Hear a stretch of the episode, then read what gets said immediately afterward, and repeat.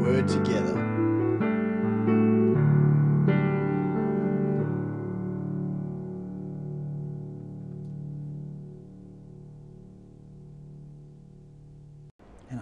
See, there are four types of people. And I've used this in a sermon about 25 years ago, and I thought, no, I need to use this again. Because sometimes we all fall into this category. Some of you have heard this, you know. Four types of people. There are people to whom things happen. I mean, I regularly speak to people and say, How's it going? Oh, you can't believe what just happened to me. And he said, and it's been, it's the, it's umpteenth thing. And, you know, I don't know this one guy I used to phone, who used to counsel him a lot. I said, How's it going? He said, It's been another day from hell. and then this happened, and then that happened, and then oh, this is my this broke down, and then that broke down. He said, "You can't believe it." It's just one of those guys. Everything happened to him. you know, things to whom people to whom things happen. People who wonder what's happening. You know, they wonder, "Oh my gosh, this is happening, that is happening. What's happening? What's happening? What's happening with Brexit? What's happening with Trump? What's happening with elections? What's happening?" There are people who don't know anything happened. So you know, something, there was a big explosion. Said, did you hear what happened? No. What happened? You know, life just goes by. They, they hear about the facts after it happened. They don't even know things happening. And of course, then there are things who make people who make things happen. You see, often the most extraordinary opportunities and treasures are hidden among the seemingly insignificant events and challenges of life. That's the way God works. You know, these major treasures, these major opportunities, these major revelations are hidden among the insignificant challenges and events of day to day life. You know, you see something, you hear something, you had never had it on your mind, and here comes this idea. God says, What about that? What about that? But we've got to be alert. And why we've got to be especially alert? Because we get up in the morning and say, This is my, this is my day of breakthrough. God's got a treasure for me today. God's got a treasure for me today. I've got to be alert. I've got to be seeing. I've got to be hearing. You know, who I see, who I speak to. That God's got something extraordinary ready for me. You know, you've all heard the story, I think, as well, about this man that was caught in this major flood. The river overflowed, and it's not in South Africa, it's in America. But anyway, I think it's just a joke story. But this man, he, he, the, the, river comes down and the house starts flooding and it gets higher and higher and higher. And he sits there and says, God, save me. God, save me. So God says, Well, go onto the roof. So he climbs on the roof and, and he says, Thank you, Lord, you're going to save me. And a boat comes by. He says, Hey, we're clearing everybody out of here. Come and get in the boat. So he says, No, no, no, no, no, not the boat. Not the boat. So the boat goes by. Next thing, a helicopter comes by, and the guy with the megaphone says, You need help to get off the roof. This is a helicopter hovering here and says, We come to come and save you. He says, No, no, no, not the helicopter. Anyway, the helicopter flies by, and the river comes up. He drowns, he goes to heaven. Gets to heaven, and he says, God, what happened? You know, he said, I prayed, you said you'd save me, and here I am, I'm, I died. So God said, But I sent you a boat and a helicopter. you know, sometimes it's not as significant as that, but there's always the hidden little things that can change your life. That God is sending you and you waiting for something else. Amen. You know? The difference is this you've got to choose this year whether you're going to be a consumer or whether you're going to be a contributor. There's a big difference between being a consumer and a contributor. A consumer, the person who's a consumer, the focus is this what does life owe me today? Life owes me something. This day owes me. God, you owe me. These people, they owe me something.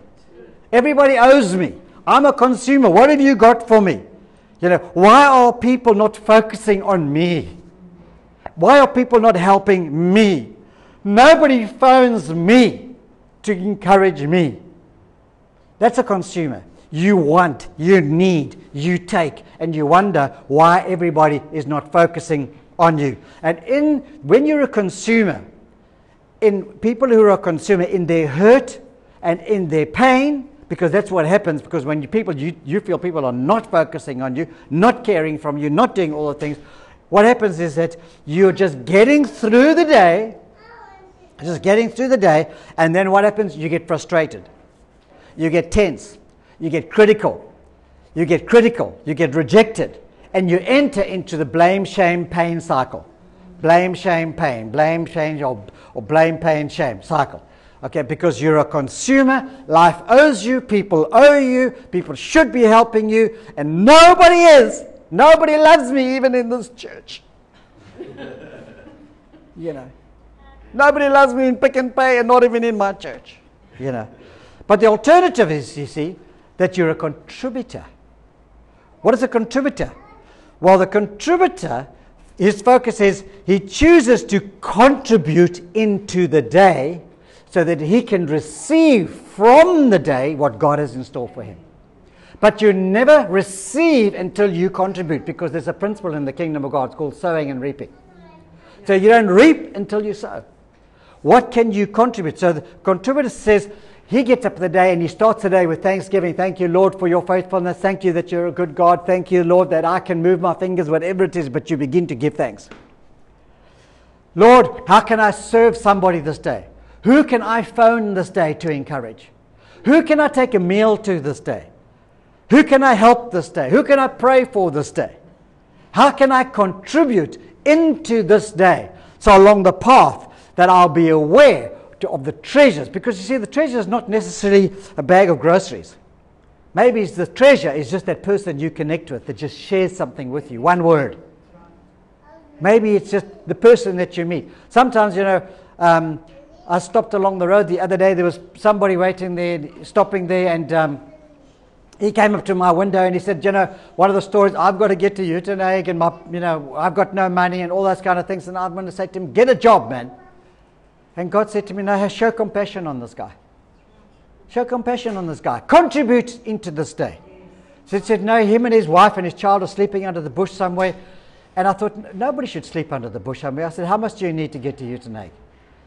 He said, "I need so much." Took out the money and gave it to him. I mean, he like he just went running down the street. I don't know whether he ran down the street to buy alcohol. That's his business. That's right. That's his problem. Okay? But we just sowed it because you got to look for opportunities to contribute.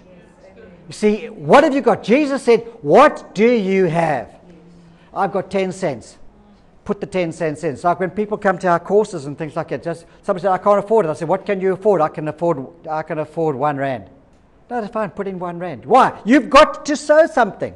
You've got to become a contributor mentally, emotionally, and naturally. You've got to take up a position in life that I am a contributor, not a consumer. I, my position is this God has a plan. I'm on this journey, and there are treasures ahead of me in this journey. That's my position.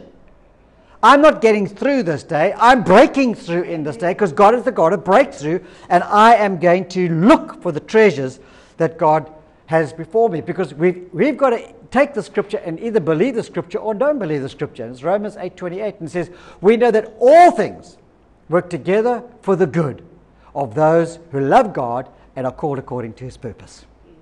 All things work together for the good of those who love God and are called together for his purpose. Now, is that all things? Is God a liar? Is the word true? Is the word not true? The word says, all things work together for the. But you don't understand what I'm going through. And you know, sometimes you go, you, you're in that situation, and the situation doesn't change, but you meet somebody that changes your life. Or you change their life. God never fails to work all things together for the good of those who love Him. He never fails. You know? I mean, I, I started this year, and my laptop, which is only less than two years old, the whole screen went. So I rushed into Apple and I said, whole screen's going there. And he said, no, well, we'll send it to Joburg. So I said, that's great. I'll start the year with no laptop for two weeks. So I said, I said, is it under warranty? He says, no, the warranty is finished. Warranty is one year. Did you take out an extended warranty? eh, no. Uh, it's going to cost you a lot of money. So I, I said, well, Lord, thank you. So the next thing I get these things. No, your laptop's arrived in Joburg. Your laptop's been seen by the technician. I'm waiting for someone to call me and say, hey, hey, hey, hey. You know, this is when you're getting through the day. So then I said, no, the laptop's gone to repairs. The laptop's out of repairs. The laptop's being pr- primed. The laptop's being posted. The laptop's arrived. So I go in there and I said, what happened? I got a brand new, half my laptop's been replaced with a brand new skin. I said, Is there a charge? No charge. Not out, not in warranty. Not in charge.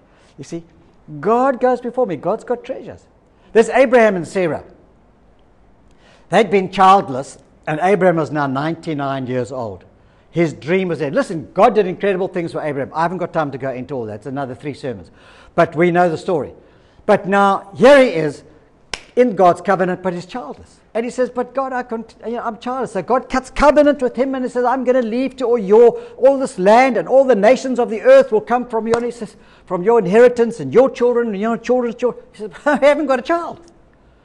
You know? And then God sends three angels to come sit in their tent. And he says, You know, this time next year we're going to come back and your, your wife's going to have a child. So Sarah listens to this and she says, She laughs. Because don't forget, Sarah's already given her maid to Sarah to go and sleep with to have a children. To who did I say? Sarah gave to Abraham. So because she said she was bitter and twisted, you see, she said she laughed. She says, um, "It's God who has prevented me from having children." So you can just tell the bitterness and the resentment and the things. God has prevented me. How often do we point our finger at God? See, and we lose that thankfulness and we become a consumer and we become a situation of getting through. So she, so she, she says, Okay, Abraham, Abraham, his name was at the time, take my maid. That one little act has left the whole world in a situation with Muslims, Christianity, just that one act. That one act of not listening to God, trusting God, and knowing God's got treasures ahead. Here, God got a plan to bless them with more children than the sand of the sea shores. You see. And they're standing there saying, Take my maid.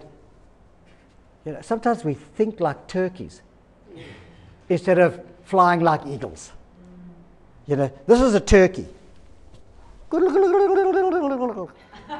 Yeah, where's my there's my eagle. The eagle's gone. Okay, the eagle's in the corner. You know, a used to say you can either walk with the turkeys or fly with the eagles. Remember? But it's true. So in her resentment, she does that. And then look at the calamity that's resulted.